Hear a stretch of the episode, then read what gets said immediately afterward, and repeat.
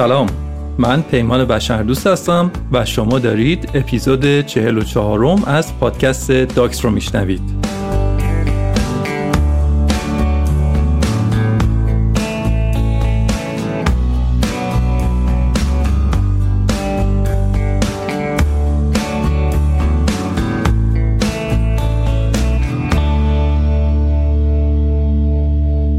در اپیزود قبلی یعنی اپیزود 43 داستانی رو شروع کردم که توی این اپیزود می‌خوام تمومش کنم.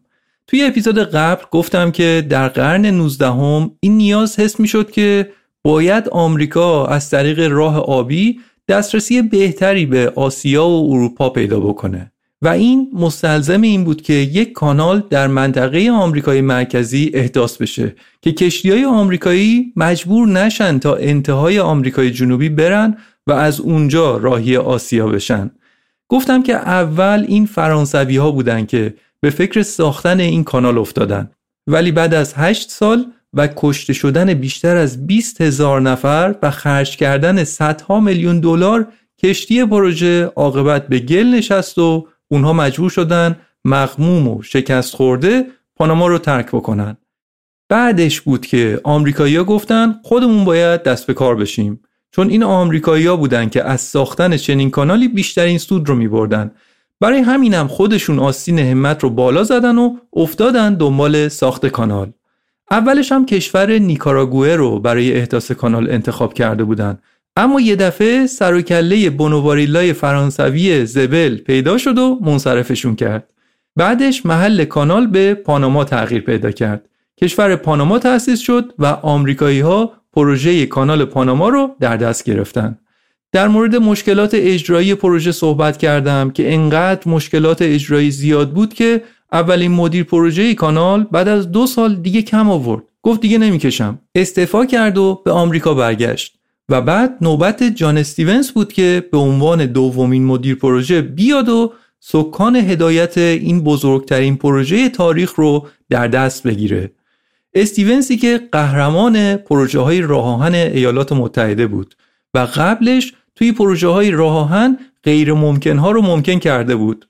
استیونز توی این پروژه هم تونست خیلی از مشکلات رو حل بکنه اما متوجه شد که اینطوری کار تموم نمیشه و باید طراحی کانال رو تغییر بده.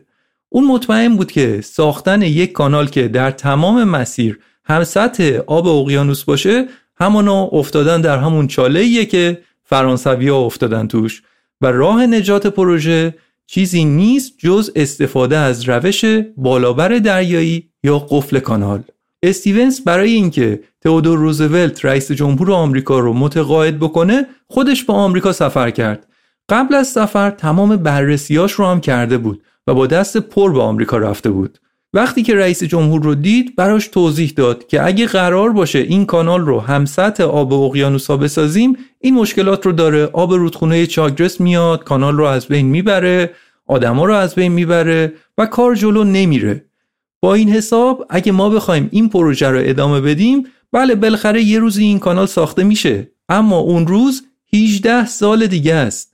ولی اگه این روش رو ادامه ندیم و به جاش یک کانال غیر همسطح آب دریا بسازیم یعنی قفل کانال درست بکنیم به جای 18 سال کار رو می‌تونیم ظرف 8 سال جمع بکنیم. البته بعدش هم توضیح داد که ساخت چنین کانالی با این مشخصات قفل کانال و اینها کار خیلی سنگینیه. کلی هم هزینه داره. 150 میلیون دلار هزینه اضافه می‌کنه به پروژه. اما نه که مجبور نیستیم 18 سال صبر بکنیم و 18 سال پول بریزیم تو شکم این پروژه برای همین در دراز مدت این روش 100 میلیون دلار هم ارزونتر برامون تموم میشه. پس 150 میلیون دلار اولش میدیم اما در آخر این به نفعمون میشه. اینجا بود که روزولت در شرف یکی از مهمترین تصمیمات زندگیش قرار گرفته بود. تصمیم سختی بود. اما با این حرفا و اون جزئیات کامل فنی که استیونز توضیح می‌داد انتخاب برای روزولت راحت تر می‌شد. خصوصا اینکه با این روش روزولت می‌تونست کانالی که رویاش رو در سرش داشت رو ظرف 8 سال بعدش محقق شده ببینه. این شد که نهایتا استیونز تونست رأی روزولت رو بزنه و موافقتش رو بگیره. بعدم کنگره آمریکا تایید کرد که روش ساخت تغییر می‌کنه اما به تیم پروژه کنگره 8 سال مهلت داد. گفت که الان که سال 1906 هست تا 8 سال دیگه یعنی 1914 این کانال باید تکمیل شده باشه. پس استیونز اوکی رئیس جمهور و کنگره رو گرفت. همینجا بذارید این نکته رو هم بگم حیفه که نگم. چقدر جای درس گرفتن داره. داستان مال سال 1906 هست. تقریبا 120 سال پیش. ولی سطح کار رو ببینید. اون از استیونز که راه حل فنی رو پیدا کرد گزینه های مختلف رو بررسی کرد بعد رفت از مهارت های نرمش استفاده کرد موضوع رو خوب پرزنته کرد به رئیس جمهور و تونست روزولت رو متقاعد کنه که درسته که این Hiring for your small business? If you're not looking for professionals on LinkedIn, you're looking in the wrong place. That's like looking for your car keys in a fish tank. LinkedIn helps you hire professionals you can't find anywhere else, even those who aren't actively searching for a new job but might be open to the perfect role. In a given month, over 70% of LinkedIn users don't even visit other leading job sites. So start looking in the right place. With LinkedIn, you can hire professionals like a professional. Post your free job on linkedin.com slash people today. Hey, Dave. Yeah, Randy. Since we founded Bombus, we've always said our socks, underwear, and T-shirts are super soft. Any new ideas? Maybe sublimely soft. Or disgustingly cozy. Wait, what? I got it. Bombus. Absurdly comfortable essentials for yourself and for those facing homelessness. Because one purchased equals one donated. Wow, did we just write an ad? Yes. Bombas. Big comfort for everyone. Go to bombas.com slash ACAST and use code ACAST for 20% off your first purchase. Many of us have those stubborn pounds that seem impossible to lose, no matter how good we eat or how hard we work out. My solution is PlushCare. PlushCare is a leading telehealth provider with doctors who are there for you day and night to partner with you in your weight loss journey. They can prescribe FDA-approved weight loss medications like Wagovi and Zepbound for those who qualify. Plus, they accept most insurance plans. To get started, visit plushcare.com slash weight loss. That's plushcare.com slash weight loss. طرح پیچیده به نظر می‌رسه. اما این تنها روشیه که آمریکا می‌تونه کانالش رو تموم بکنه. اینقدر گزارش استیونز مستدل و شفاف و روشن بود که روزولت طرحش رو قبول کرد و گفت حمایت من رو داری. از اون ور هم کار روزولت کار خیلی بزرگی بود. می‌تونست بگه نه 150 میلیون دلار بودجه اضافه برای چی؟ چرا ریخت و پاش؟ چرا حیف و میل بیت المال؟ اصلا کار رو به همون روشی که چند سال راجبش حرف زدیم و برنامه ریختیم ادامه بدید. ولو ده سال دیرتر. کما اینکه نمونه های همچین برخوردی رو الان در قرن 21 هم هممون دیدیم دیگه. اما در سال 1906 روزولت این دید رو داشت. ارزش زمان رو می‌دونست و برای مهمترین پروژه کاریش حاضر شد که چنین تصمیمی بگیره. بعد از اون بود که استیونز خوشحال از آمریکا به پاناما برگشت و دیگه تمرکزش رو گذاشت روی اجرای کار. چون دیگه زمان داشت میگذشت. هشت سال مهلت داشت که اون کار عظیم رو انجام بده و می‌دونست که تأخیر و تعلل دیگه جایز نیست. یکی از کارهایی که استیونز انجام داد درست کردن زیرساخت بود. راه آهن کشید انبار ساخت برای پرسنل پروژه ساختمون ساخت کلیسا مدرسه خونه و یک تغییرات اساسی اینجوری رو ایجاد کرد. یک نوری از امید به پروژه تابیده شده بود و حتی یان وان هاردول همون آمریکایی هلندی تباری که راجبش صحبت کردم تصمیم گرفت که خانوادهش رو بالاخره به پاناما ببره. یان توی نامش برای همسرش نوشت که روز عزیز من دیگه مطمئنم که دولتمون به هدفهایی که برای این پروژه تعریف کرده می‌رسه. خیلی خوشحالم که کارم اینجا یه سر و سامونی گرفته و من تصمیم دارم که تا آخر پروژه در اینجا بمونم. توی دهکده کارکنان پروژه یه خونه قشنگ به من دادن که بتونم با خانوادم اونجا زندگی کنم. خونه شماره یک دهکده کارکنان. از اون خونه هایی که از زمان فرانسویا مونده. به بچه ها بگو که چمدوناشون رو ببندن. یه سفر طولانی در پیش دارن. می‌خوایم که خانوادمون رو اینجا دور هم جمع بکنیم. زمستان سال 1906 روز بار سفر بست و دست بچه ها رو گرفت و به پاناما رفت. اونها بیشتر اون مسیر طولانی با کشتی رو دچار دریازدگی بودن. اما هر چقدر که به پاناما نزدیکتر می شدن مشتاقتر می شدن. وقتی که هنوز روی کشتی بودن و داشتن نزدیک به پاناما می شدن روز به بچه ها گفت که باباتون داره کمک می‌کنه که کانال ساخته بشه. کانالی که چند قرنه که توی فکر آدما بوده. این کانال وقتی که ساخته بشه چهره زمین رو برای همیشه تغییر میده. بچه ها الان ما این شانس رو داریم که بین آدمایی باشیم که قراره تاریخ رو بسازن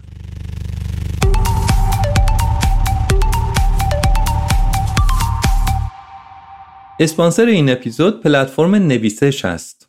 بازاریابی محتوایی یا content marketing یکی از بهترین روش های بازاریابی دیجیتاله که کمک می‌کنه کسب و کار شما روی موتورهای جستجو رتبه بهتری بگیره و مخاطبای بیشتری شما رو بتونن پیدا کنن. کار بازاریابی محتوایی یک کار تخصصیه. هم باید اصول درست نویسی و دستور زبان رو رعایت کرد و هم باید به استانداردهای سئو پایبند بود و در این اینکه یک محتوای تازه و منحصر به فردی باید خلق بشه. نویسش یک پلتفرم آنلاینه که تولید محتوا برای بازاریابی رو ساده کرده. یه شبکه‌ای دارن که نزدیک به هزار نویسنده متخصص تو حوزه های مختلف عضوش هستن. از سال 96 هم فعال هستن تو ایران و همین الان نزدیک 6000 مشتری مختلف دارن. برای اینکه راجع بهشون بیشتر بدونید می‌تونید به سایتشون برید. آدرس وبسایت نویسش رو در توضیحات پادکست می‌ذارم. راستی نویسش برای شنونده های پادکست داکس هم تخفیفی در نظر گرفته که می‌تونید با تیمشون چک بکنید.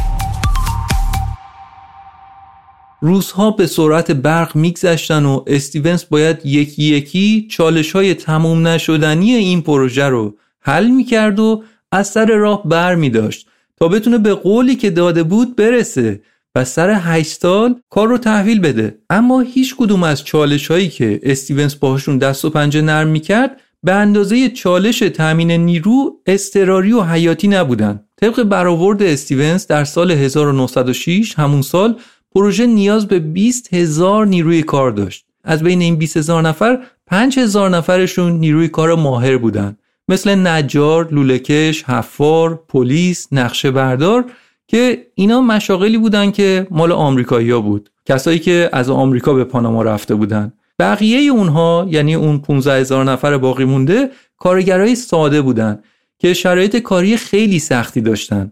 اون کارا مال افراد بومی بود.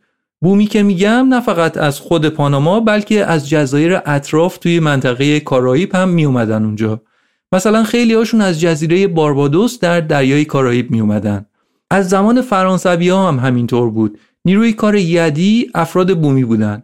اما استیونز در زمانی که در پروژه های راه آمریکا فعالیت می‌کرد از کارگرای چینی استفاده می‌کرد.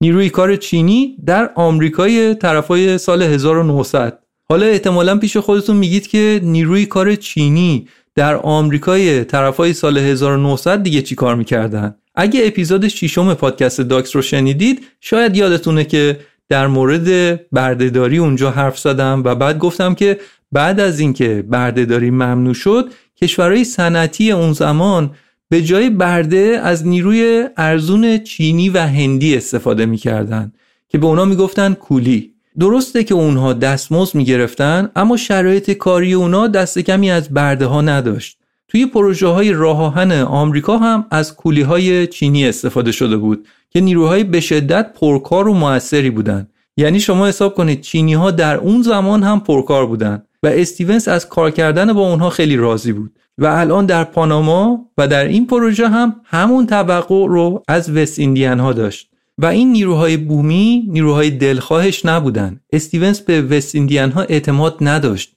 و راستش رو بخوام بگم ازشون خوشش نمیومد دوره دوره نجات پرستی بود و آدمای سفید پوست و سیاه پوست قشنگ در طبقات اجتماعی متفاوتی بودن.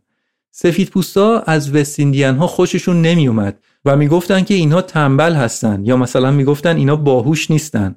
استیونز تلاش خودش رو کرد که از جاهای دیگه نیرو وارد پروژه بکنه. مثلا حتی از یونان، اسپانیا، ایتالیا از اون راه دور از اروپا تلاش کرد که نیرو بیاره وارد پاناما بکنه. اما انقدر به نیرو احتیاج داشتن که نمی‌شد همه نیاز رو با اونها پر کرد. آخرش بالاخره باید از نیروهای بومی استفاده می‌کردن. برای همین بخش اداری پروژه به جزایر اطراف پاناما می‌رفتن نماینده میفرستادن. و بعد جماعت بومی می اومدن صف میکشیدن اسم مینوشتن و استخدام می‌شدن.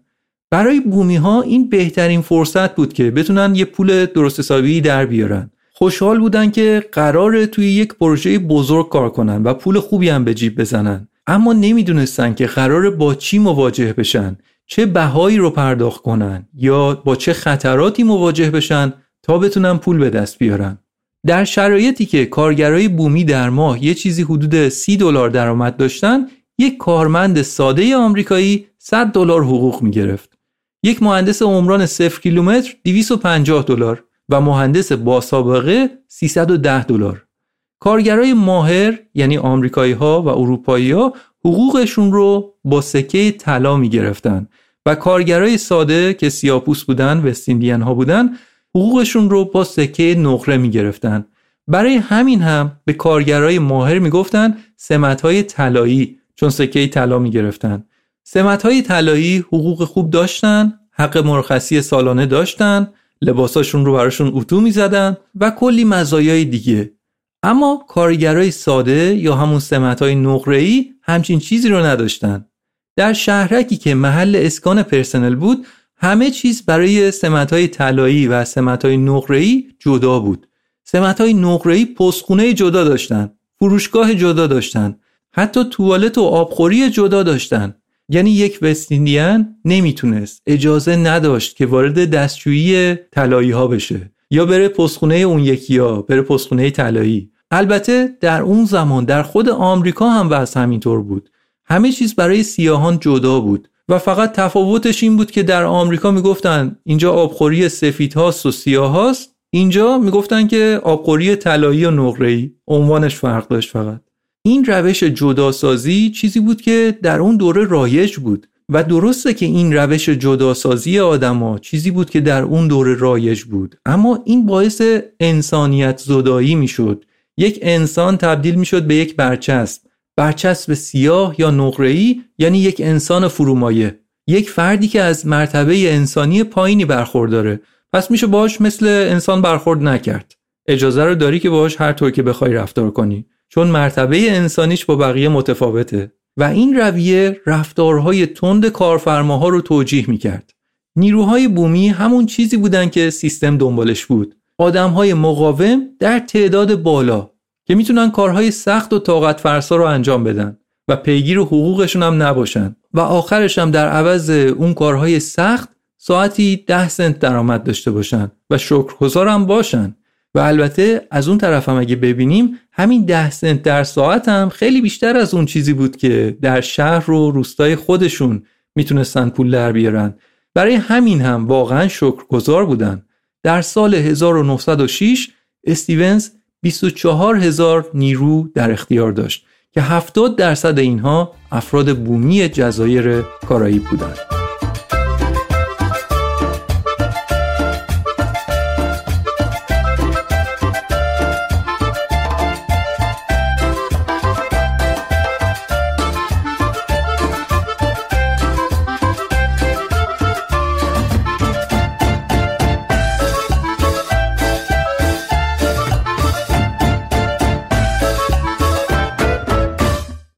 خانواده یان وان هاردولت بالاخره به پاناما رسیدن.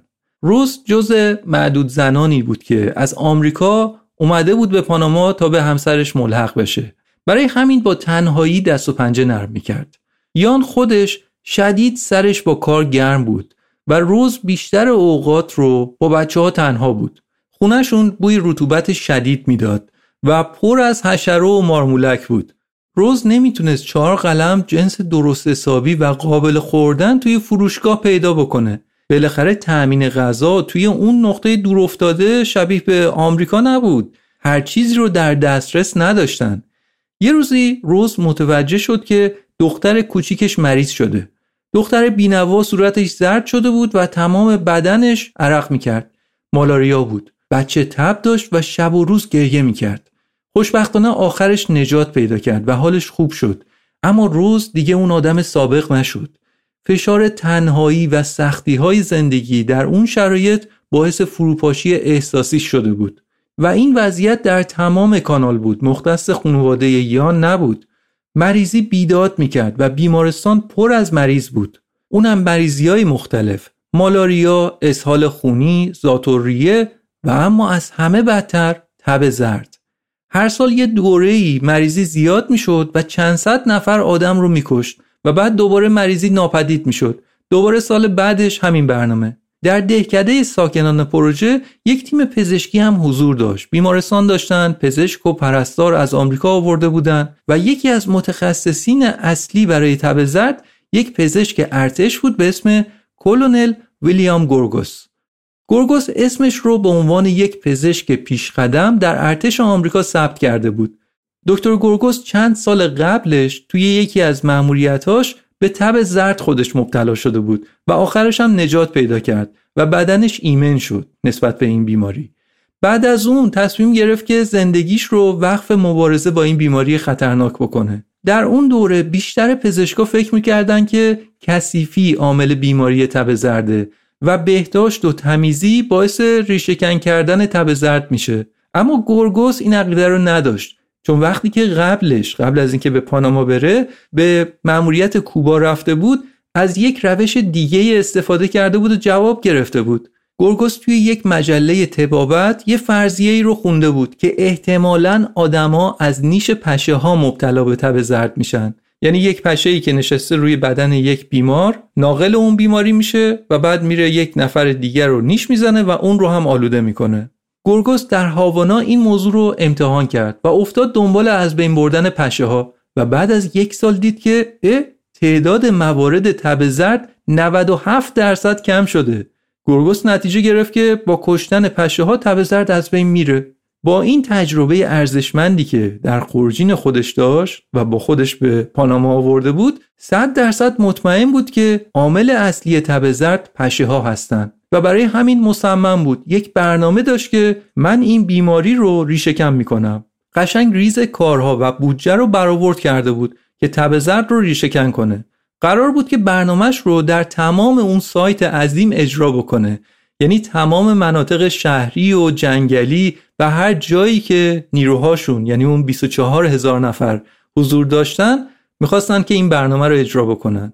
کار خیلی بزرگی بود و نیاز به یک میلیون دلار بودجه داشت. گورگوس برنامه رو نوشت و داد به کمیسیون کانال پاناما. کمیسیون چیکار کرد؟ روی برنامه گورگوس روی درخواستش نوشتن که با سلام و تحیات احتراما با 50 هزار دلار موافقت می شود و من الله توفیق.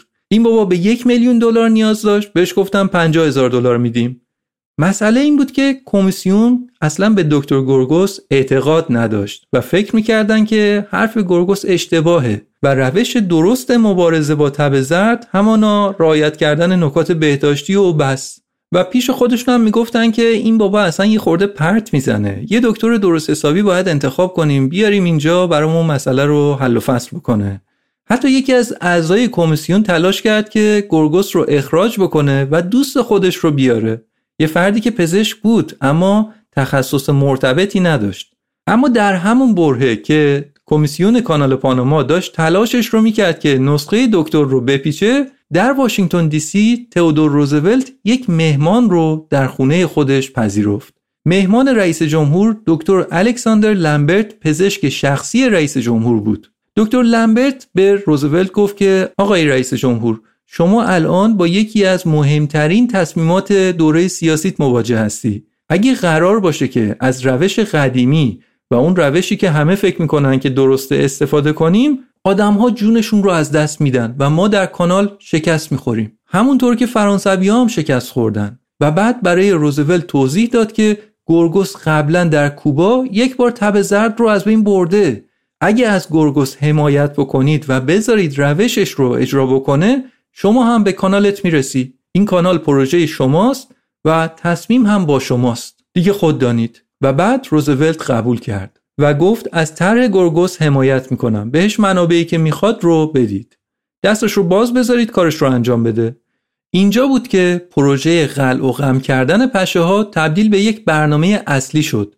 خیلی موضوع بزرگی ها. شاید الان ما بگیم که سایت یه پروژه‌ای بوده یه برنامه حالا اجرا کردن چهار تا حشره کش آوردن و پشه ها رو کشتن. حالا نیازم نبوده که مثلا وقت رئیس جمهور رو باش بگیرن. نه این بزرگترین برنامه بهداشت عمومی تاریخ بوده تا اون زمان. بودجش یک میلیون دلار اون موقع بوده که الان ارزشش از ده میلیون دلار هم بیشتره. همچین پولی برای اینکه از یک مریضی پیشگیری بشه. تا اون موقع همچین چیزی سابقه نداشته. شعار پیشگیری بهتر از درمانه رو هممون شنیدیم دیگه. منتها داستانی که داریم میگیم مال وقتیه که آدما مریض می‌شدن میمردن و بعد جامعه کم کم به فکر مداوا میافتاد. و الان تو این برهه برای این پروژه داشتن می‌گفتن که یک برنامه اساسی ترتیب بدیم و اجرا بکنیم که اصلا کسی مریض نشه. پیشگیری بکنیم. و این یک تحول اساسی بود. گرگوس پزشک ارتش بود و برای همین برنامهش رو با دیسیپلین و دقت نظامی اجرا می‌کرد. توی اون بودجه هم که نوشته بود 90 هزار دلار رو صرف قربالگری کرده بود. یعنی بیمارهایی که مبتلا به تب زرد شده بودن رو در یک فضای بسته نگهداری می‌کرد قرنطینهشون می‌کرد. برای چی؟ که هیچ پشه ای نتونه وارد اون اتاق بشه. پشه ای نباشه که نتونه بیمار رو بگزه و بعد بره آدمای دیگر رو نیش بزنه و آلوده کنه. این شد یه برنامه 90 هزار دلار. بعد شروع کردن به توری زدن در محل اسکان کارکنان. نصب توری شد یک برنامه بزرگ در کل منطقه. تا قبلش با اون همه پشه و حشرات جور و جور اینا توری به پنجره نمی زدن. بعدش افتادن دنبال کشتن پشه ها بعد از اون دنبال از بین بردن لارو پشه افتادن که جمعیت پشه ها رو تا جایی که میشه کم بکنن. لارو پشه توی آب هستش. آب رودخونه و حتی توی یک چاله یه چاله آب توی کوچه. هر جایی که آب جمع بشه می‌تونه لاروم باشه. بنابراین اینا همه جا افتاده بودن دنبال لارو پشه. گرگوس و تیمش متوجه شدن که اگه اطراف چاله های آب نفت بریزن لارفا میمیرن. آدمای دکتر گورگوس از شهر کلون تا شهر پاناما سیتی افتادن تمام اون مسیر رو خونه به خونه بررسی کردن. توری هاشون رو منبع آبشون رو همه جا برنامه ریختن نفت و سمپاشی و کشتن لارو رو پیاده کردن. اصلا کوچه ها و خیابون ها رو شروع کردن آسفالت کردن که آب جمع نشه. قشنگ یک جنگ علیه پشه بود. گرگوس حتی پیگیری کرد که یک قانونی در منطقه پاناما وضع بشه که هر کسی که از برنامه ها تخلف بکنه 5 دلار جریمه میشه. مثلا طرف به خونش توری نزنه جریمه بشه. و در آخر تلاشا نتیجه داد و بیماری به طرز عجیبی کم شد.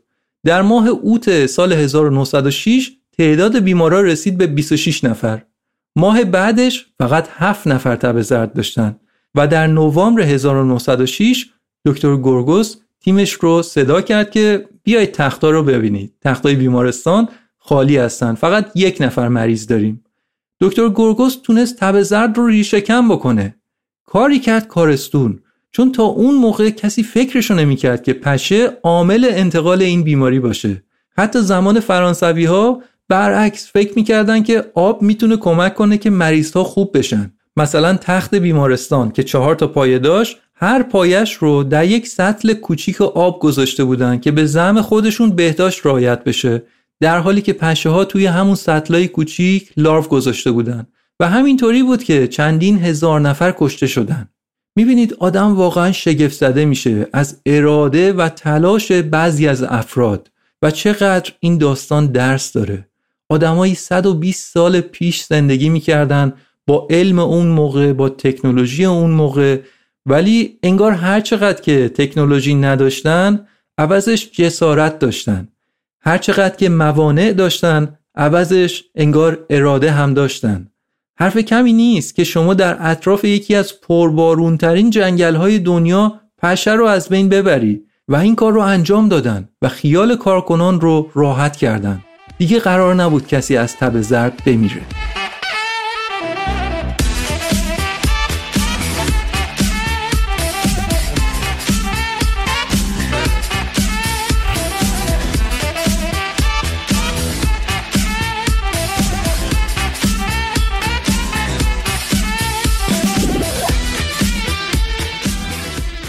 وضعیت پروژه خوب بود و پیشرفت کار تازه داشت شروع می شد. همینطور خاک بود که از سایت خارج می شد. با اون حجم خاکی که از سایت می‌رفت بیرون می‌شد از شرق تا غرب ایالات متحده دیواری به بزرگی دیوار چین ساخت. اما علا رقم اون همه کار خوب در مورد این پروژه که پروژه محبوب رئیس جمهور بود کلی خبر بد توی رسانه ها منتشر می‌شد که آره کارکنان پروژه درگیر فحشا هستند یا در مصرف الکل زیاده روی می‌کنن و خبرهای جنجالی این مدلی. بالاخره چند هزار نفر اونجا بودن و یه وقتایی هم شیطنت و کارهای عجیب غریب هم ازشون سر می‌زد و روزنامه ها هر خبر جنجالی راجع به کارکنان پروژه رو رو هوا می‌زدن ولکن نبودن. بالاخره مهمترین پروژه تاریخ آمریکا تا اون زمان در حال اجرا بود. و توجه افکار عمومی بهش بود. گرچه روزولت کماکان از پروژه حمایت می‌کرد اما آشکار بود که پروژه مشکل پیار داره مشکل روابط عمومی داره. باید یک کاری می‌کردن که مردم دیدشون نسبت به این پروژه عوض بشه. روزولت هم دلش می‌خواست بدونه که در پاناما داره چه اتفاقی میافته. از طرفی هم می‌خواست که تیتر روزنامه ها رو عوض بکنه. اینجا بود که گفت آقا خودم اصلا بلند میشم میرم پاناما سایت ویزیت. بازدید از مناطق عملیاتی. و این اولین بار در تاریخ ایالات متحده بود که یک رئیس جمهوری که در قدرت کشور رو ترک می‌کنه. تا قبلش هیچ رئیس جمهوری در دوره خودش از کشور خارج نشده بود. و روزولت این سنت رو شکست.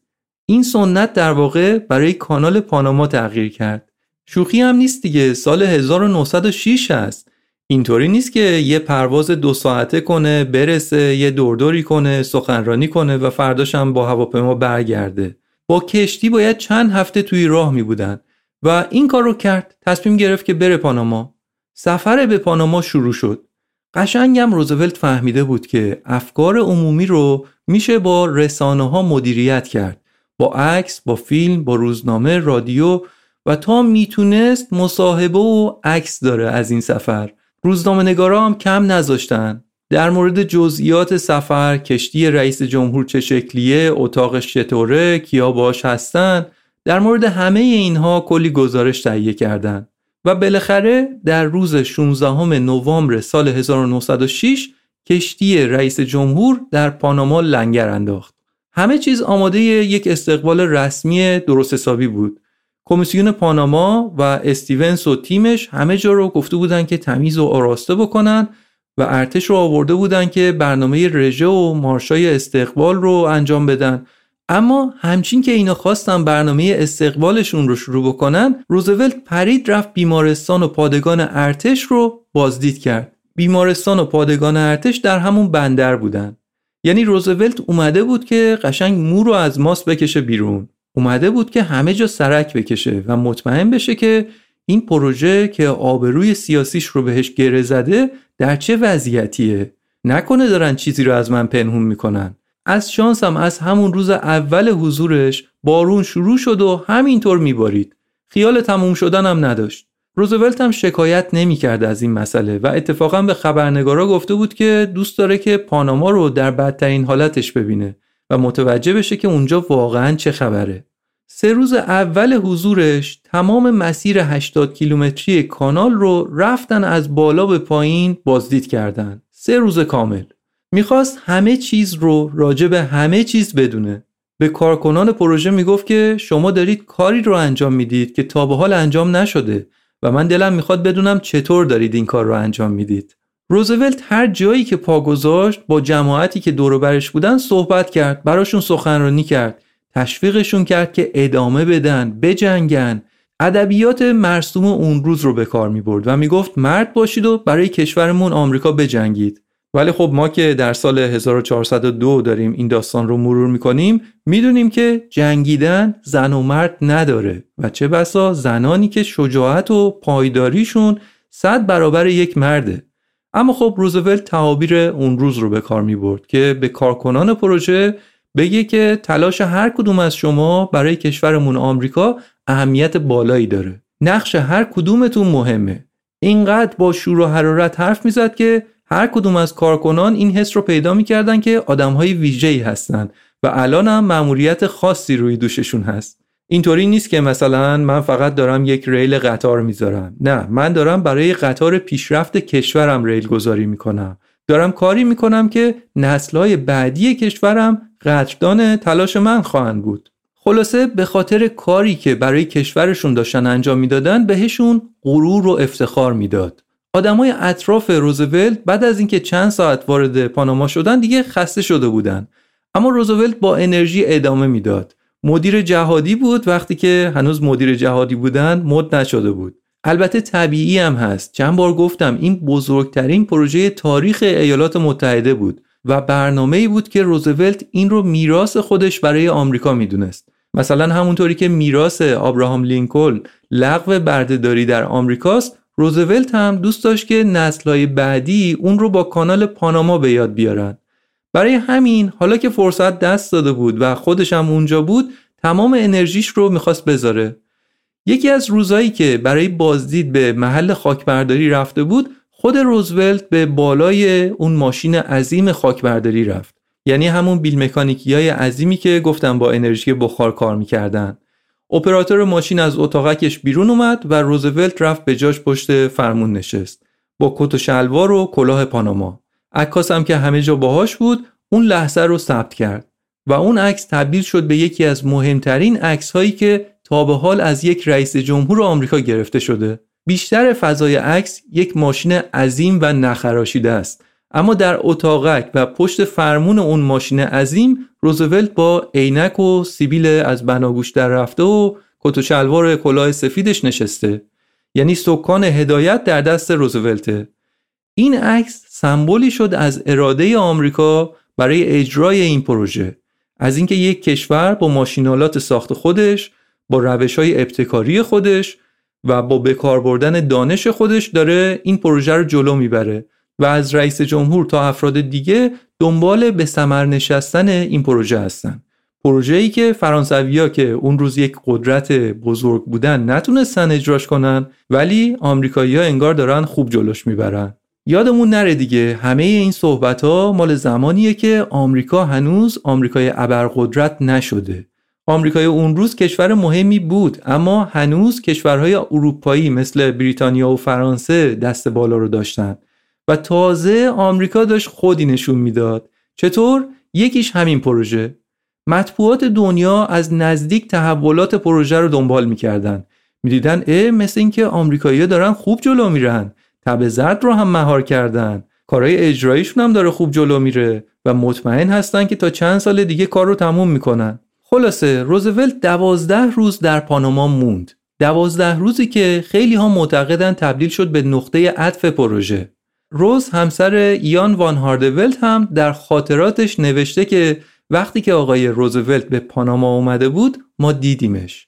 یه روزی که در واگن آخر یک قطار ایستاده بود و قطار هم آهسته حرکت می‌کرد. آقای روزولت در اون واگن آخر ایستاده بود و چند نفر هم کنارش بودن و بهش توضیحاتی می‌دادن. من و یان و بچه ها پرچم کشورمون رو تکون می‌دادیم و آقای روزولت که لبخند دودندونی معروفش رو بر لب داشت کلاهش رو در آورد و برای بچه ها توی هوا تکون داد. در صورتش اعتماد به نفس می‌دیدم. شاید بالاخره یه روزی این کانال تموم بشه.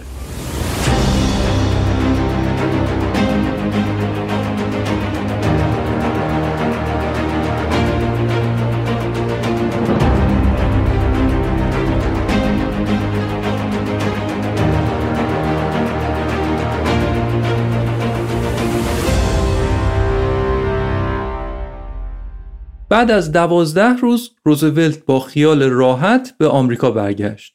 گرچه کار پروژه تقریبا روی روال افتاده بود اما چالش هایی هم اینور و اونور پیش می اومد.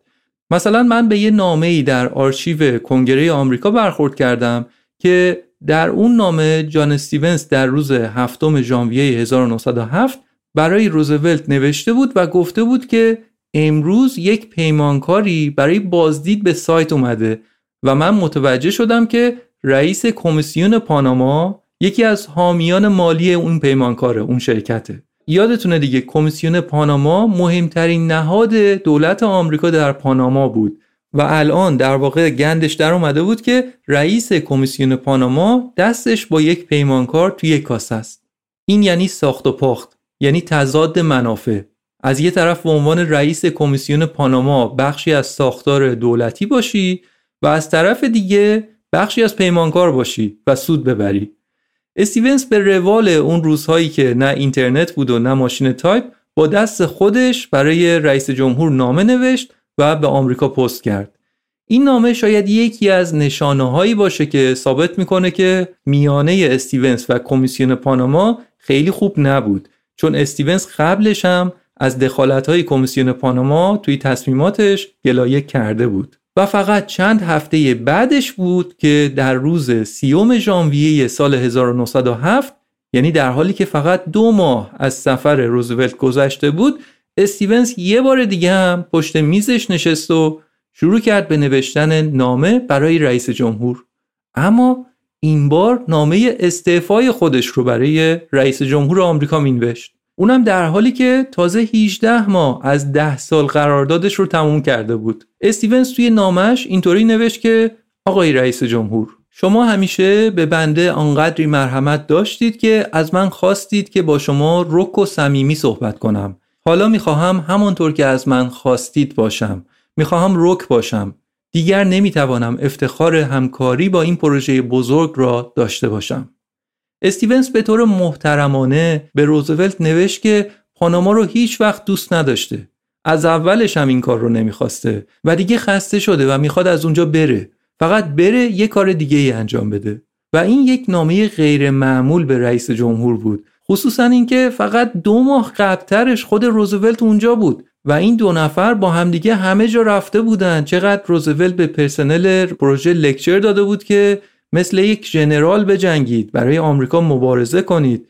حالا روزولت داشت می‌دید که ای دل غافل هرچی که رشته بود پنبه شد که. کسی که مسئول اجرای پروژه است داره می‌ذاره میره. دیگه از بقیه چه انتظاری میشه داشت؟ پیش نماز که اینطوری باشه دیگه بقیه واویلا. اما استیونس هم واقعا خسته شده بود. کم نیست واقعا. اینکه هر روز بزرگترین مسائل فنی جهان روی میزت باشه. بزرگترین مشکلات پزشکی جهان منتظرت باشه که تو بیای سر کار پنجه در پنجش بندازی و شکستش بدی. جنگ قدرت با کمیسیون پاناما یه طرف. فشار زیاد از طرف رئیس جمهور و کنگره طرف دیگه. مگه ظرفیت آدم چقدره؟ من سالها پیش در یه جایی کار می‌کردم که آشپزخونه اونجا یعنی سالن غذاخوری اونجا باید در روز به هزار نفر نیرو غذا می‌داد. سرآشپز اونجا هم گذاشته بود رفته بود و یکی از آشپزای موجود رو گذاشتن به عنوان سرآشپز و این بینوا اعتماد به نفس و تجربه کافی نداشت و درون خودش پر از استرس بود که من چطور قراره که به هزار نفر آدم غذا بدم در روز. درون این آدم آشوب بود ولی خب کسی در بیرون نمی‌دید این رو. باورتون نمیشه که این مرد بیچاره زیر استرس و فشار کاری خورد کننده در عرض یک هفته دچار جنون شد. شروع کرد به پرت و پلا گفتن و آمبولانس آوردن به همون آشپزخونه و مستقیم بردنش بستریش کردن. فشار کاری واقعا می‌تونه تا این حد ویرانگر باشه. و حالا در نظر بگیرید چه فشاری داره مدیر همچین پروژه‌ای بودن. پروژه کانال پاناما.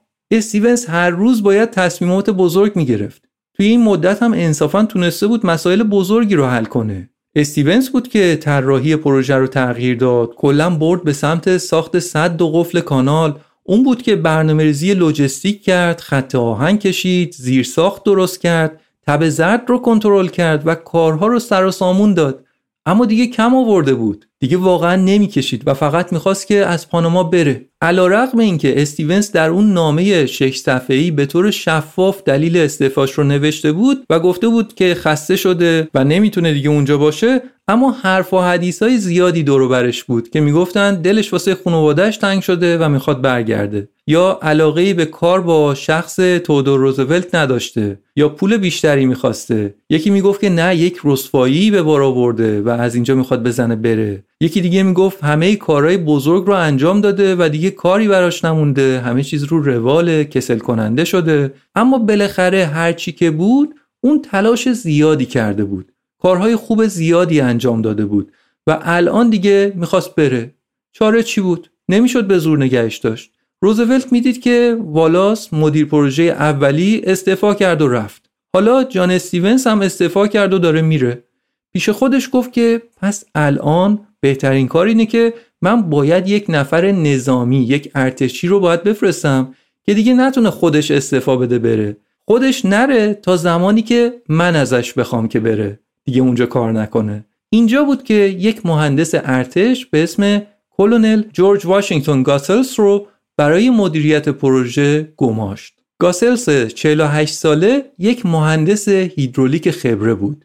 یکی از بهترین مهندسان ارتش آمریکا بود و حالا اون معمور شده بود که کار رو تموم کنه، کار رو جمع کنه. یعنی تا آخر پروژه میبایستی که ادامه می‌داد. درست عین یک دستور نظامی. آقا مأموریت شما اینه رئیس جمهور آمریکا فرمانده کل قوای کشور حکم نظامی داده معموری باید این کار رو تموم کنی. گاسلز در اواخر ماه مارس 1907 وارد پاناما شد.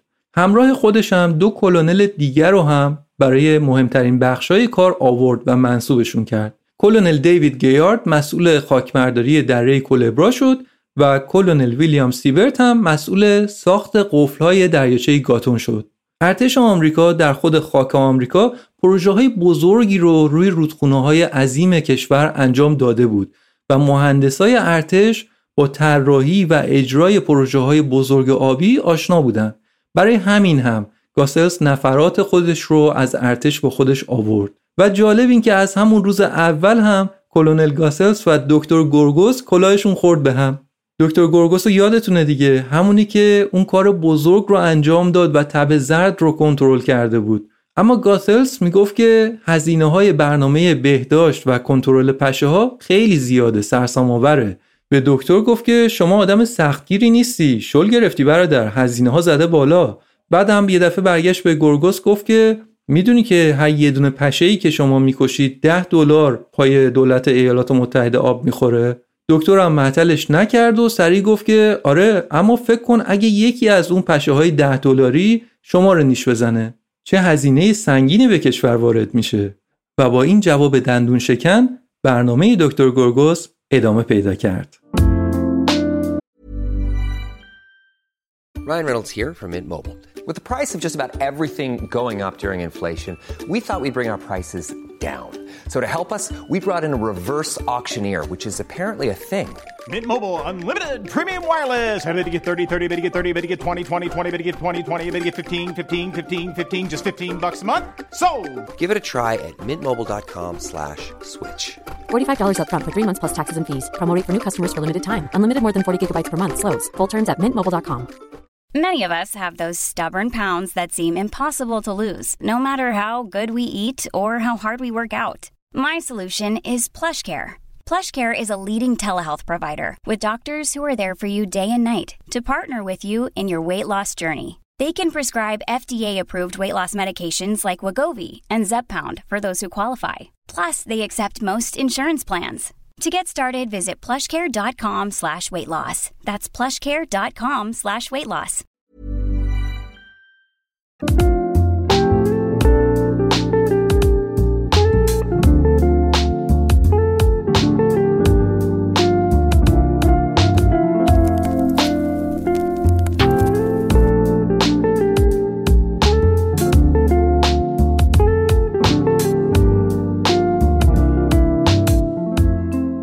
همچین که کلونل وارد پاناما شد یک ماه نگذشته بود که اپراتورهای بیل مکانیکیا دست به اعتصاب زدن. بیل مکانیکیا همون ماشینای عظیم خاکبرداری ستون فقرات عملیات بودن. اپراتورها می‌گفتن که حقوقمون کمه. باید چهل درصد بذارید روش تا ما به کار برگردیم. تازه در حالی که اونا بیشترین حقوق رو در کل پروژه می‌گرفتن. گاسلز دید که نه اینجوری که نمیشه. هنوز نیومده بخواد تن به همچین خواسته ای بده. تصمیم گرفت که گربه رو دم هجله بکشه. بهشون گفت که حقوق شما بالاتر از بقیه است و این خواسته شما یک درخواست زیادیه. الان می‌تونید برگردید سر کارتون. ولی اگه بخواید که به اعتصاب ادامه بدید اون وقت دیگه کلامون میره تو هم. دیگه بچرخ تا بچرخیم. اصلا هم ما میریم دنبال استخدام نیروی جدید. از شما استفاده نمی‌کنیم. حالا استخدام نیرو اونم در اون گوشه پرت دنیا کار راحتی هم نبود. چند ماه طول می‌کشید که نفرات جایگزین بخوام بیان. اپراتورهای حفاری هم گفتن که اینا که دستشون به جایی بند نیست آخرش هم میان دست به دامن خودمون میشن.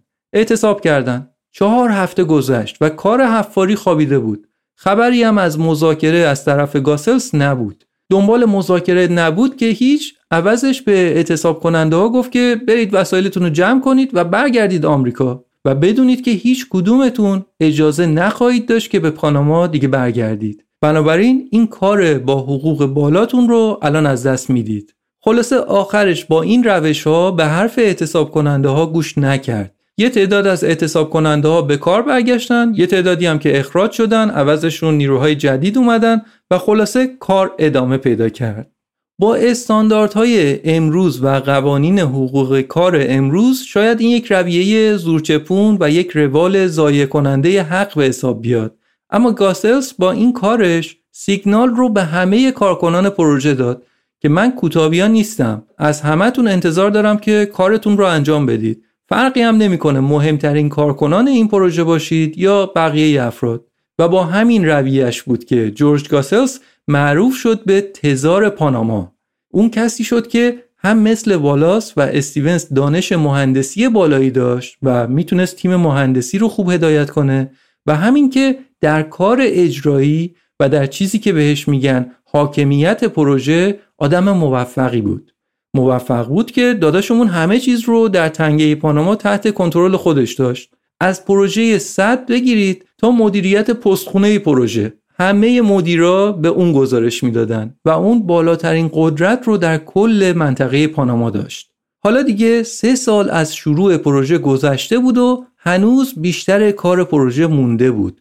درسته که با تصمیمی که گرفتن راجع به اینکه صد بسازن سیستم قفل کانال رو پیش ببرن دیگه حجم کار پروژه کمتر شده بود از شرح کار اولیش. اما هنوز بیشتر کارها به حال مونده بود. هنوز سد ساخته نشده بود. کانال هایی که در دو طرف دریاچه و نزدیک دوتا اقیانوس باید ساخته می شدن هنوز تکمیل نشده بودن. از جمله اون بخش کوهستانی مسیر یا سیستم قفل کانال هنوز ساخته نشده بود. تازه این وسط هم بس که رودخونه چاگرس طغیان می‌کرد باید یک خاکریز عظیم هم میکشیدن که بتونن اطراف رودخونه کار رو ادامه بدن.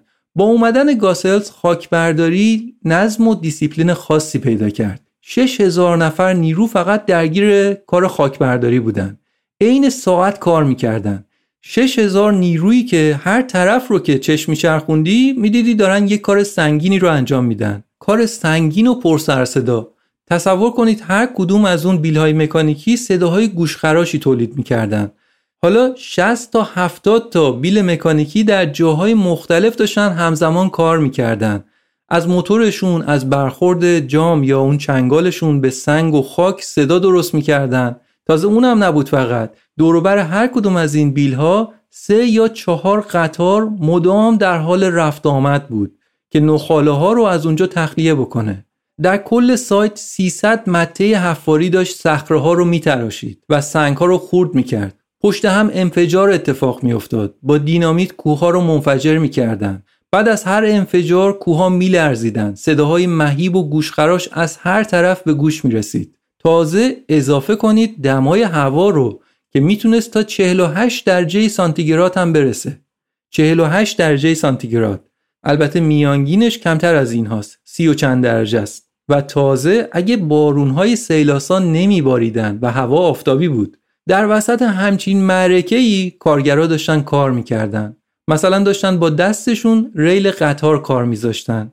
یعنی با دستشون الوار رو بلند می‌کردن اون الوار سنگین رو و می آوردن روی زمین میذاشتن که بعدش بتونن خط رو روش سوار بکنن. تازه همه اینها در شرایط ایدئال بود. شرایط نرمال اونجا یعنی خطر. یعنی کار کردن و زندگی کردن روی لبه باریک مرگ و زندگی. خصوصا اونایی که داشتن در ناحیه کوهستان کلبرا کار می‌کردن اونا بیشتر در معرض خطر بودن. چون اونجا در تمام سال امکان رانش زمین و ریزش کوه وجود داشت. اون بارونهای سیلاسا خاک رو میشست و از بالای کوه یه دفعه می‌دیدی میلیون ها تن گل و سنگ به سمت دره سرازیر میشه. دره یعنی همون جایی که صدها یا هزاران کارگر داشتن اونجا کار می‌کردن.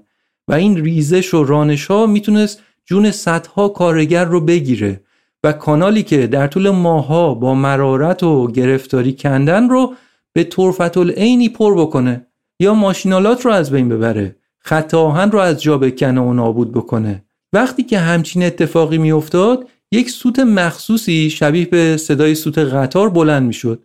بعد همه میفهمیدن که مثل اینکه یه اتفاقی افتاده. از ناحیه های دیگه سر می رسیدن ماشینالات رو می آوردن آواربرداری می کردن و همکارانشون رو نجات می‌دادن اگه می‌تونستن. اونم در شرایطی که می‌دونستن هر لحظه ممکنه رانش بعدی اتفاق بیفته و اونها رو هم در کام خودش بکشه. می‌دونستن که ممکنه تا چند لحظه دیگه با ریزش بعدی کوه اونها هم زیر تل آوار زنده به گور بشن. نیاز به گفتن نیست که تقریبا تمام این کارگرها وست ایندیان ها بودن. کارگران بومی یا همون نقره‌ای ها سال 1907 بود. چیزی به اسم ایمنی اونطوری که ما الان می‌شناسیم اصلا وجود نداشت. کارگرایی که با دینامیت کار می‌کردن صبح موقع صبحونه خوردن نمی‌دونستن که ممکنه که شب به کمپ برگردن یا نه. با یک اشتباه کوچیک ممکن بود که کشته بشن. مگه روال کارشون چطور بود؟ دینامیت رو در اون حفره کار میذاشتن و یک سیم بهش وصل می‌کردن. بعد سیم رو آتیش می‌زدن تا به اون دینامیت برسه و منفجر بشه. بعضی اوقات یه نفری نزدیک اون سیم بود.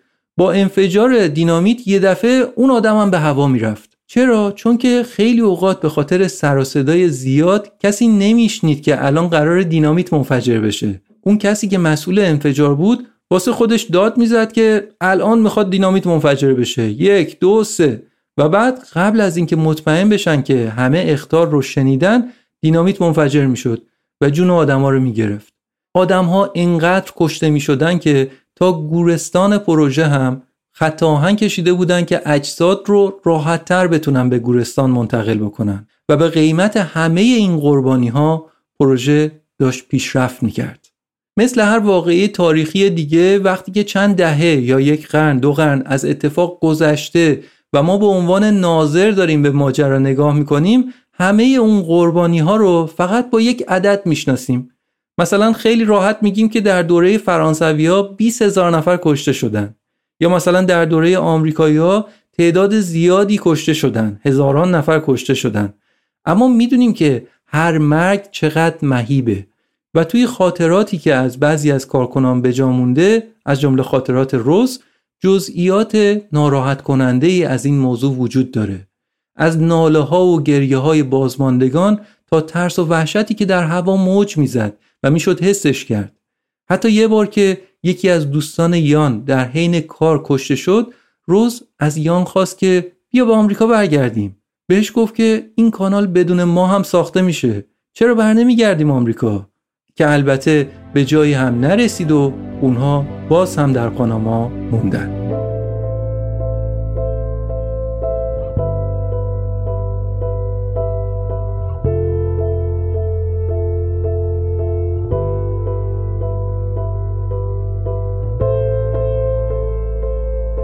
تا اینجا چند بار گفتم که آمریکایی ها طراحی کانال رو تغییر دادن. به جای ساخت کانالی که در تمام مسیر هم سطح آب اقیانوس باشه از روش قفل کانال یا بالابر دریایی استفاده کردن. الان می‌خوام براتون توضیح بدم که قفل کانال یعنی چی.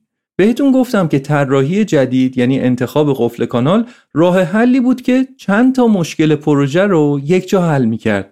دیگه مجبور نبودن که با سختی تمام تمام اون مسیر سخت رو حفاری بکنن و ضمن اینکه اینجوری از دست های مکرر رود چاگرس هم در امان میموندن. الان که طراحی عوض شده بود اول از همه باید روی رودخونه عظیم چاگرس یک سدی می ساختن که تمام اون آبهای خروشان پشت سد جمع بشه. اون سد بزرگترین سد تاریخ تا اون روز می‌شد.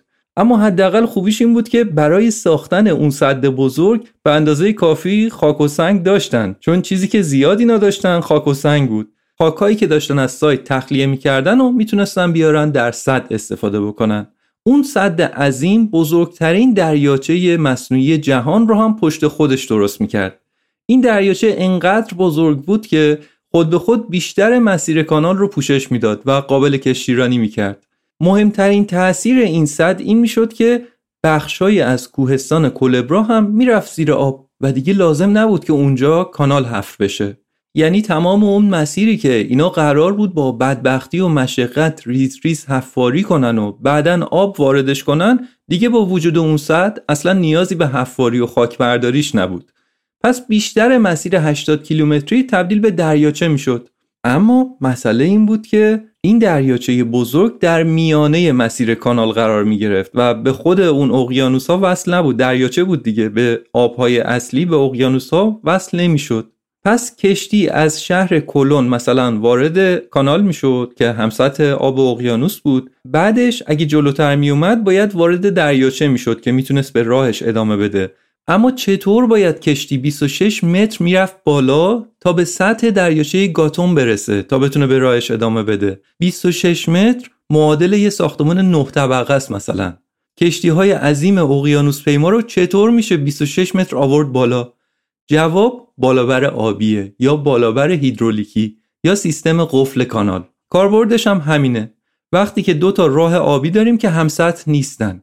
مثلا دو تا دریاچه یا دو تا رودخونه داریم که کنار هم هستن اما همسط نیستن. برای اینکه قایق‌ها بتونن از این دریاچه به اون یکی دریاچه بالاتر برن از یه مکانیزمی به اسم بالابر آبی استفاده می‌کنن یا صد سلولی.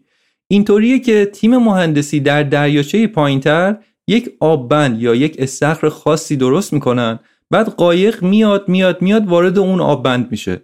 بعد دریچه های اون آببند رو میبندن کاملا قفل می‌کنن. به همین خاطر هم بهش میگن قفل. بعد توی اون آببند شیرهایی وجود داره که از اونها آب وارد اون استخر میشه. اونقدری که استخر پر آب میشه. آب میاد بالا بالا بالا. به تب قایق هم که توی همون آب هست باهاش میاد بالا. همینطور میاد بالا تا به دریاچه بالاتر برسه. تا به اون دریاچه‌ای که در ارتفاع بالاتری هست برسه. بعد از اون قفل باز میشه. و کشتی می‌تونه از اون استخر خارج بشه و می‌تونه بره وارد دریاچه بالایی بشه. قشنگ انگار که کشتی و بارش رو سوار آسانسور کردن. توضیح دادنش اینجا توی پادکست یکم سخته. اگه آشنا نیستید نیاز داره که ببینید چی هست. راجع به چی دارم حرف می‌زنم. حالا من توی اینستاگرام سعی می‌کنم تصاویر مرتبط بذارم و بعدا هم در کانال یوتیوب پادکست داکس هم یه ویدیو در موردش بسازم. اما اگه دوست دارید الان بدونید این پدیده چیه می‌تونید گوگل کنید صد سلولی. صد سلولی همون آسانسور آبی هست که گفتم. برگردیم به ماجرای کانال حالا. آمریکایی ها به این نتیجه رسیده بودن که به جای 80 کیلومتر کندن کانال بیان صد بسازن دریاچه درست بشه و بعد از مکانیزم قفل کانال یا بالابرهای آبی استفاده کنن. این قفل کانال که میگم هر کدومش یک سازه بتونی عظیمی هست. چون قرار کشتی های بزرگ رو بکشه بالا. اون سازه باید توان وزن کشتی به اون عظمت و وزن اون همه آب رو داشته باشه و به اندازه کافی بزرگم باشه که بزرگترین کشتی ها رو توی خودش جا بده. هر کدوم از قفل های کانال پاناما اندازه سه تا زمین فوتباله. ده ها میلیون لیتر آب رو توی خودش جا میده. و تیم پروژه میبایستی سه تا قفل کانال در یک سمت دریاچه و سه تا قفل کانال هم در طرف دیگه دریاچه میساختن. اینجوری که کشتی از یه طرف وارد کانال میشه یه مقداری داخل مسیر کانال جلو میره بعد یک قفل یا بالابر آبی هست که کشتی رو چند متر می‌بره بالا مثلا 6 7 متر می‌بره بالا.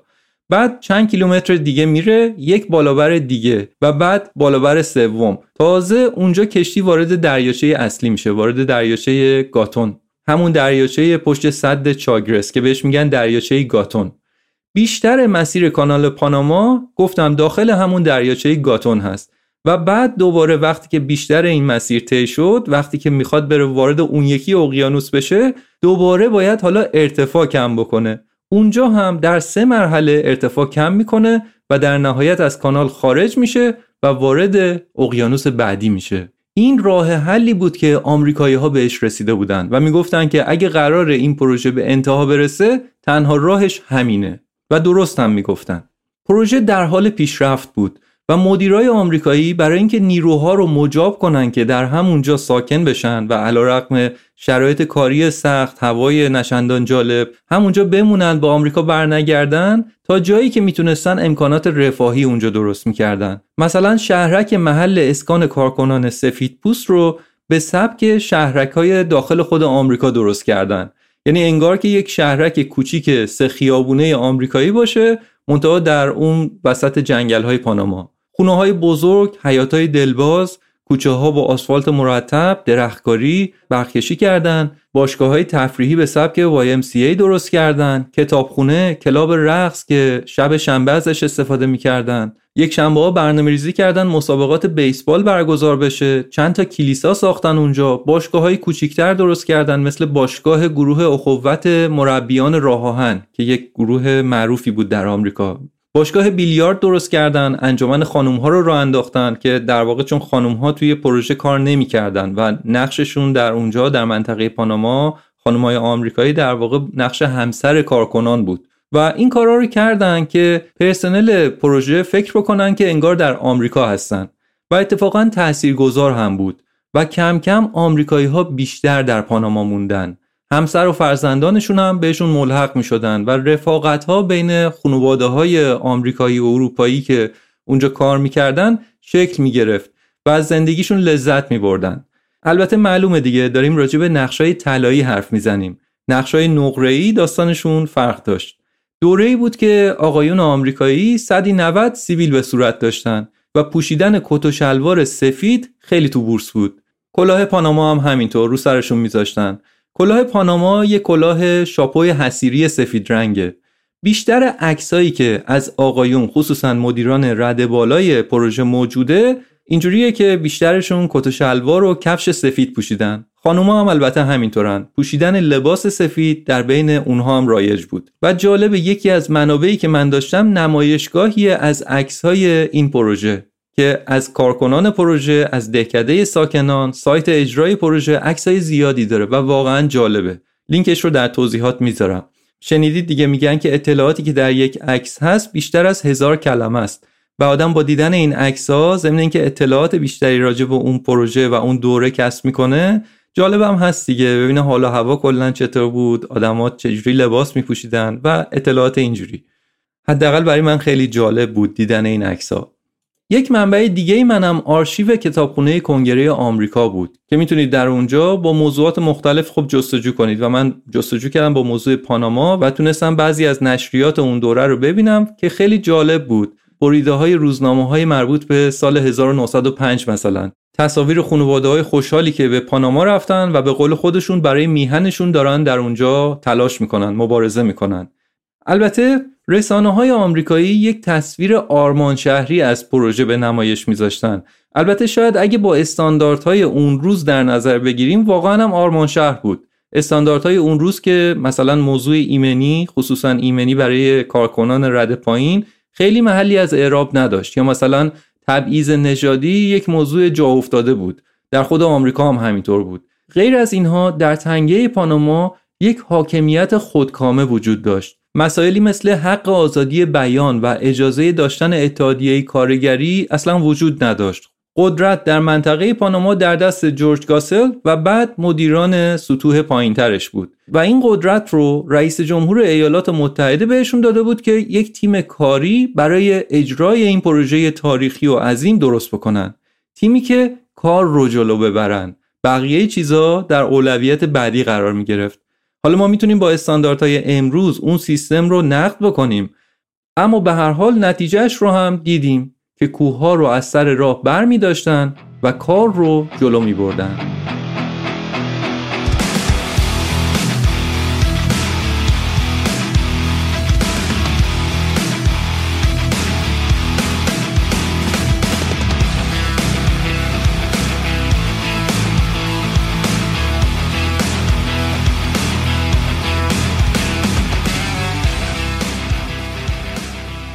سه سال بعد از اینکه گاسلس وارد این پروژه شد قفلهای دو طرف کانال رو تموم کرده بود.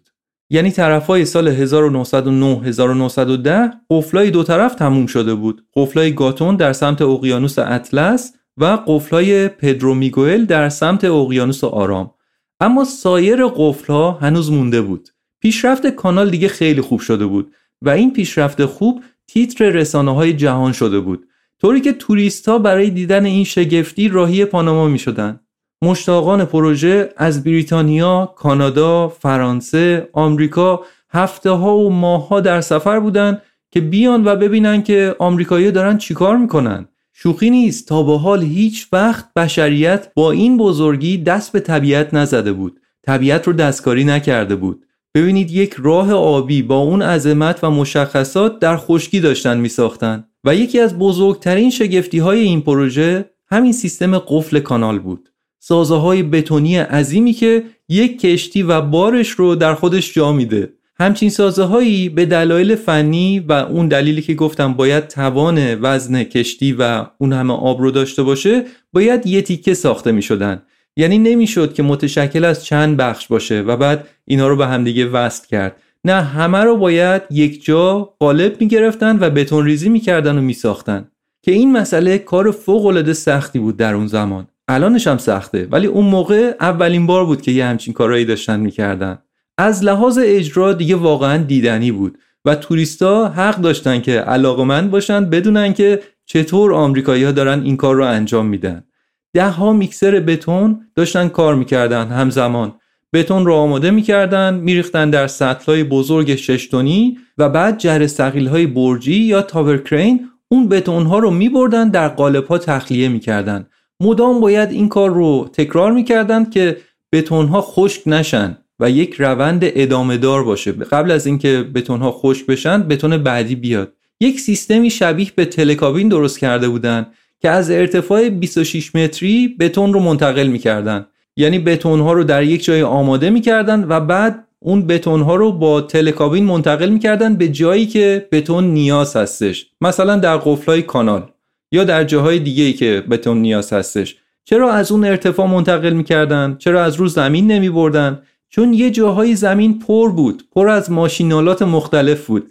این کار رو کرده بودن که مدام جریان بتون آوردن ادامه داشته باشه و پشت هم بتون وارد غالب بشه. اینها در سال 1911 داشت اتفاق میافتاد. 1910 داشت اتفاق میافتاد. اینا برامون الان شاید عادی باشه. شاید مسئله چشمگیری نباشه. اما فکرشو بکنیم که داریم راجع به کی حرف می‌زنیم. سال 1910 11 مردم اون موقع چه ماشینی سوار می شدن؟ چند درصد از مردم دنیا برق داشتن؟ تو خود آمریکا هستن. چقدر از مردم برق داشتن؟ چند درصد از مردم تلفن داشتن؟ با امکانات و مختزیات اون زمان این کار با این ابعاد یک کار عجیبی بوده. بی خودی نبوده که توریستا اون همه راه رو میکوبیدن میومدن اونجا که این کارا رو تماشا بکنن. می‌گفتن همونطوری که در هزارهای قبل آدمها آثاری شبیه به اهرام مصر خلق کردند یا مثلا دیوار چین رو ساختن الان هم در این دوره ما داریم یک شگفتی جدید می‌سازیم. داریم کانال پاناما رو می‌سازیم. در هزارهای قبل از سنگ استفاده می‌کردن الان ما از بتون استفاده می‌کنیم. واقعا هم بیراه نیست که کانال پاناما یکی از عجایب هفتگانه دنیای مدرنه. وقتی که می‌خواستن سیستم قفل کانال رو طراحی بکنن می‌خواستن مطمئن بشن که بزرگترین کشتی های موجود در جهان از این کانال رد میشن. یعنی بزرگترین کشتی ها در قفل کانال جا بشن. و بزرگترین کشتی موجود در اون زمان کشتی تایتانیک بود. برای همین مبناشون برای ابعاد قفل کانال پاناما کشتی تایتانیک بوده. این قفل ها در عین اینکه خیلی عظیم هستن عملکردشون هم خیلی دقیقه. مثلا از لحاظ اینکه داخل قفل توازن آبی وجود داشته باشه که باعث نشه که کشتی چپه بشه. یا از لحاظ اینکه نشت آب نداشته باشه از داخل قفل آب نره بیرون. و دلایل فنی دیگه. یکی از دقیق ترین سیستم هاست. و این موضوع کمک می‌کنه که نیروهای خیلی کمی برای جابجایی کشتی نیاز بشه و بیشتر نیروی لازم برای جابجایی کشتی رو خود مکانیزم قفل تعمین می‌کرد. باز یه نکته دیگه این که این سیستم که درب قفل چطور باز بشه چطور آب بیاد وارد قفل کشتی ارتفاع بگیره بعد درب قفل باز بشه و بعد آب قفل تخلیه بشه و غیره انرژی لازم برای همه اینها از برق تامین می شده برق از کجا می اومده از همون صدی که بر روی رودخونه زده بودن. می‌بینید چقدر این سیستم رو هوشمندانه چیده بودن. همه چیز این سیستم به همدیگه میخورده. واقعا یک سیستم درست رو طراحی کرده بودن. و باز یادمون نره سال 1911 هست. زمانی که خیلی از کارخونجات هم هنوز برق نداشتن. اون قفلهای عظیم شگفتی کانال پاناما هستند نه فقط به خاطر حجم بزرگ و بتونیش بلکه به خاطر اینکه اونها پاسخ ایمان و شجاعت بودن به شک و تردید اون قفلا نتیجه خون و عرق هزاران نفری بودن که در اونجا کار کردند. نتیجه اراده ملتی بودن که به آینده باور داشتن، امید داشتن و نتیجه ثابت قدمی سیاست مدارایی بود که تصمیم درست رو برای کشورشون گرفتن. راه درست رو برای منافع ملی کشورشون برگزیدن. این قفل ها نشانه ای شدن از محقق شدن رویاهای گذشته و امید برای رشد و شکوفایی آینده. اصلا می‌تونیم اینطوری هم ببینیم. فکرشو بکنید اون نسل در تاریخ آمریکا چقدر سرفراز هستن. هم در برابر نسلهای قبلیشون که تونستن آرزوهاشون رو برآورده بکنن آرزوهای نسلهای قبلیشون رو و هم در برابر نسلهای بعدیشون که یک کشور قوی رو تحویل نسل بعد دادن. بگذریم. در بهار سال 1913 یعنی 9 سال از وقتی که آمریکایی ها کار رو شروع کرده بودن اونها موفق شدن که کار رو خاتمه بدن در ماه می 1913 دو بیل مکانیکی بخار با شماره های 220 و 230 در میانه کوهستان کولبرا به هم رسیدن. از دو طرف شروع کرده بودند و بالاخره به هم دیگه رسیدن. این یعنی کانال در بخش کوهستان کولبرا تموم شد. این از کوهستان کولبرا. در ماه جون هم صد گاتون تکمیل شد و باعث شد که آب پشت دریاچه به بیشترین ارتفاع ممکن خودش برسه و قابل کشتیرانی بشه. در طول اجرای پروژه در دو طرف کانال رو با خاکریز پر کرده بودن که اجازه ندن که آب اقیانوسا وارد کانال بشه و اینا بتونن کار رو ادامه بدن در ماه اوت دیگه اون دوتا خاکریز رو هم برداشتن و آب اقیانوس اطلس از یک طرف و آب اقیانوس آرام هم از طرف دیگه وارد کانال شد تا جایی که می‌رسید به قفلا تا آخر تابستون تمام مسیرهای کانال پر از آب شده بود و فقط طبق برنامه یک خاکریز کوچیک رو نگه داشته بودن که در روز افتتاح اون رو منفجر کنن.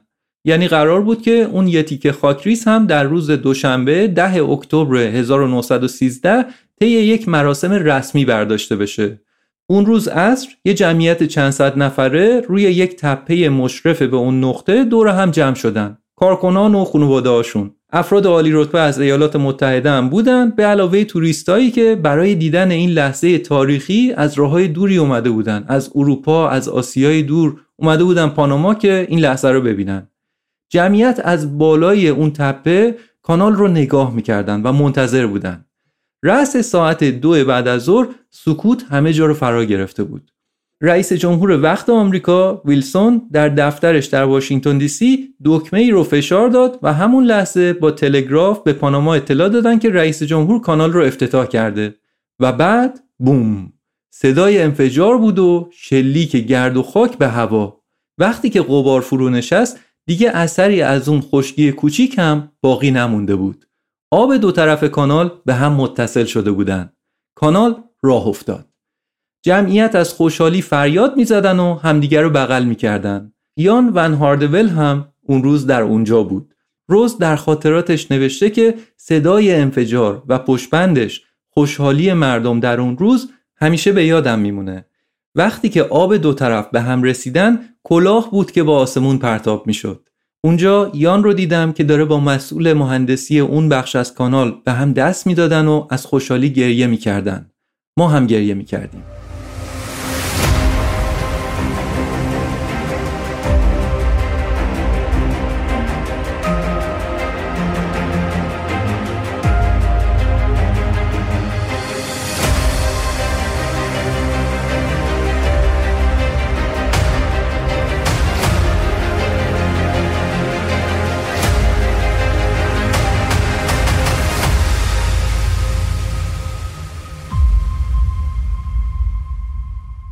شروع رسمی استفاده از کانال پاناما رو برای 15 اوت سال 1914 زمان بندی کردن. یعنی تقریبا یک سال بعد از اینکه کانال آماده شده بود.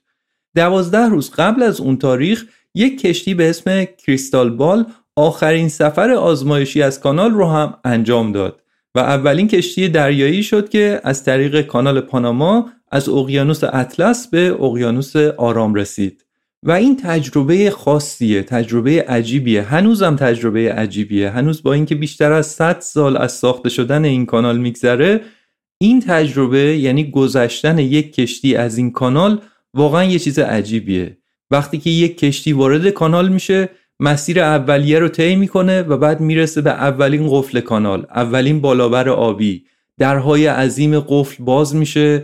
کشتی وارد قفل میشه و بعد در قفل بسته میشه. یعنی کشتی در یک فضای بسته قرار می‌گیره و در اونجاست که از پایین ده ها چشمه آبی پیدا میشه. عین یک جکوزی عظیم آب. چشمه هایی که 100 میلیون لیتر آب رو از زیر به داخل اون فضای قفل پمپ می‌کنن. اونقدری که ارتفاع آب 9 متر میاد بالا تا کشتی بتونه وارد طبقه بعدی بشه و بعد قفل بعدی. تا اینکه کشتی بتونه وارد دریاچه گاتون بشه. و همونطور که گفتم در آخر کانال هم سه قفل دیگه برای اینکه این بار ارتفاع کم بکنه و وارد اقیانوس بعدی بشه. حالا فکر بکنید یه عده آدم به عنوان خدمه کشتی روی عرشه کشتی هستن و همه اینها رو احساس می‌کنن. و در واقعیت اینطوریه که خود اون آدم و کشتی که توش هست دارن از کوه میرن بالا.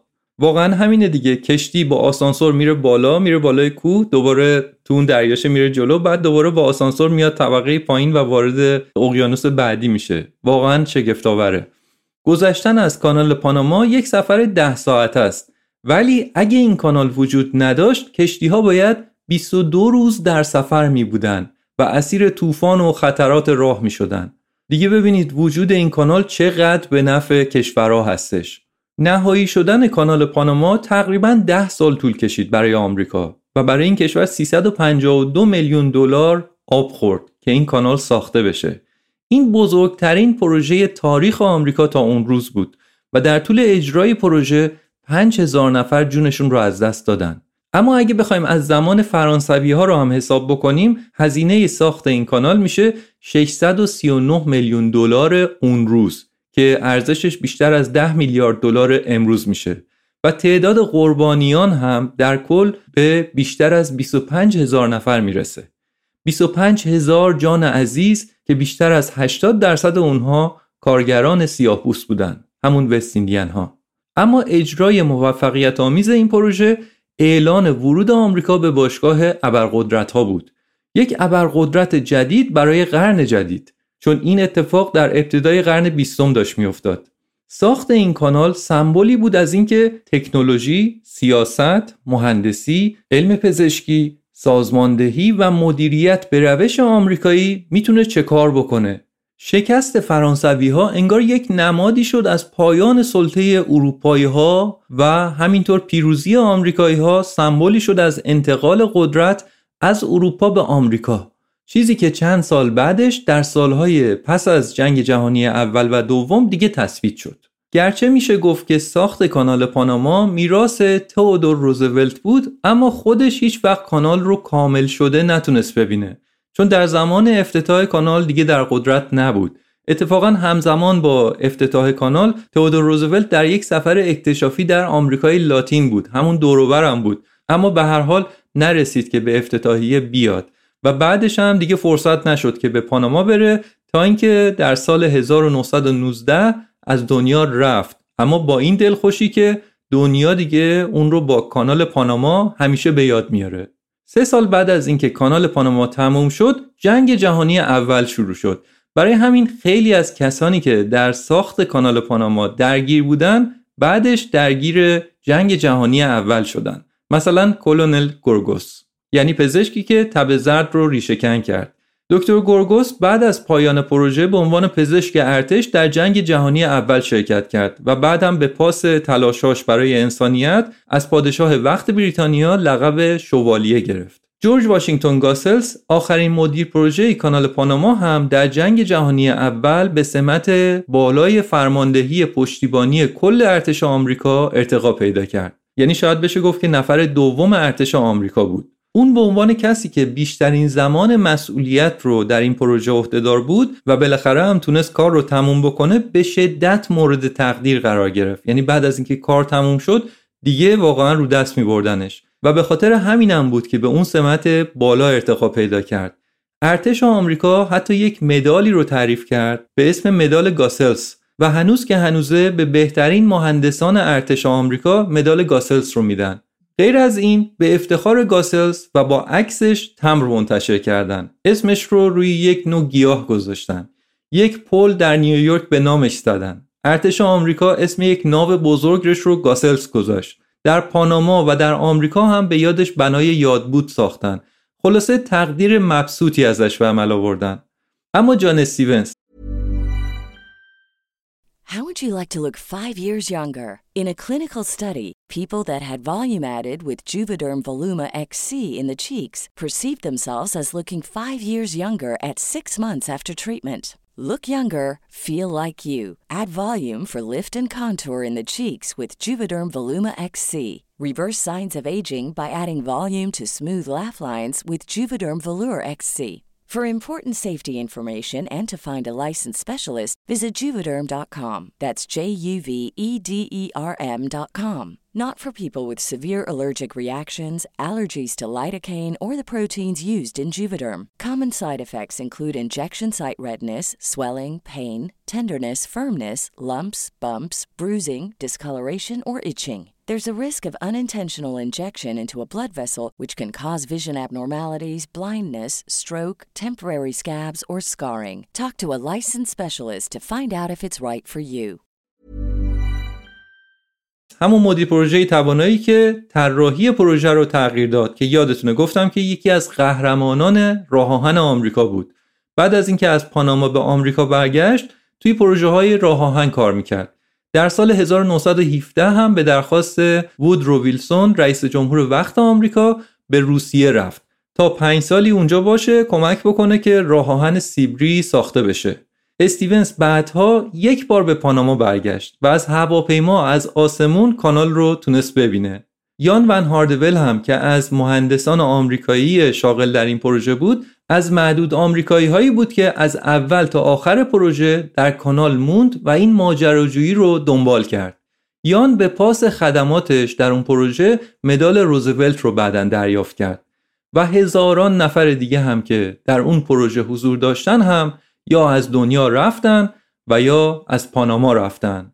به هر حال رویای روزولت محقق شد و پاناما تبدیل به یک بزرگراه برای عبور کشتی ها شد که در سال هزاران کشتی از اون کانال عبور می‌کنن و البته در دهه های گذشته کشور پاناما پروژه هایی رو برای گسترش کانال اجرا کرده و ظرفیت کانال پاناما الان دیگه خیلی بیشتر از اون چیزی هستش که در سال 1913 درست شد.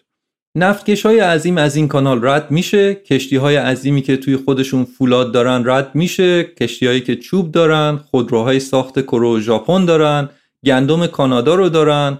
مرمر ایتالیا رو دارن سوخت هواپیما و قهوه و موز و خلاصه این داستان پرفراز و نشیب ساخت کانال پاناما بود که در دو اپیزود براتون تعریف کردم.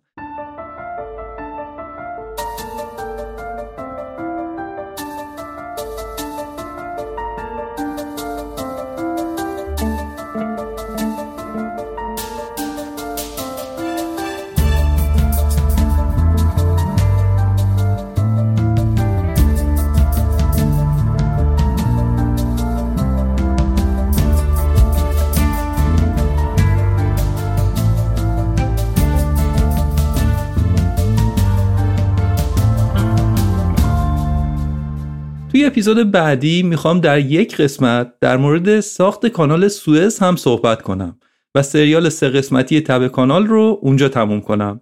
می‌دونید اگه کانال پاناما رویای 500 ساله بشر بود کانال سوئز رویای چند هزار ساله بشریت بوده که در زمان مصر باستان یه دورههایی بهش تحققم بخشیدن. حتی در زمان سلطه داریوش هخامنشی بر مصر هم تلاش کرده بود که این اتفاق بیفته و تا حدودی هم موفق بود که داستانش برای ما ایرانیا خیلی جالبه. نهایتا البته در قرن 19 هم فردیناند دولسپس فرانسوی که دیگه میشناسیمش کیه این کانال رو با همه سختیهاش درست کرد. توی اپیزود بعدی می‌خوام راجع به همین موضوعات صحبت کنم. تاریخچه چی بوده؟ از جمله زمان داریوش هخامنشی بعدش چه اتفاقی افتاد؟ در قرن 19 هم چی شد؟ چالش های کار بود مسائل سیاسی فضای بین المللی اون زمان و می‌بینیم که در زمان خودش ساخت کانال سوئز هم چه اتفاق عجیب و تاثیرگذاری بود و روند تجارت دنیا رو به یه سمت دیگه ای برد. قدرت های جهانی اون روز چه بهرههایی بردن. موضوع کانال سوئز هم داستان بسیار جذاب و شنیدنی داره که توی اپیزود بعدی میشنویدش. من دیگه اینجا این اپیزود رو تموم می‌کنم. ممنونم از اسپانسر این اپیزود نویسش. ضمنا صدا برداری و تدوین این اپیزود رو هم ساسان موسوی انجام داده. از ساسان عزیز هم خیلی ممنونم. تا اپیزود بعدی خداحافظ.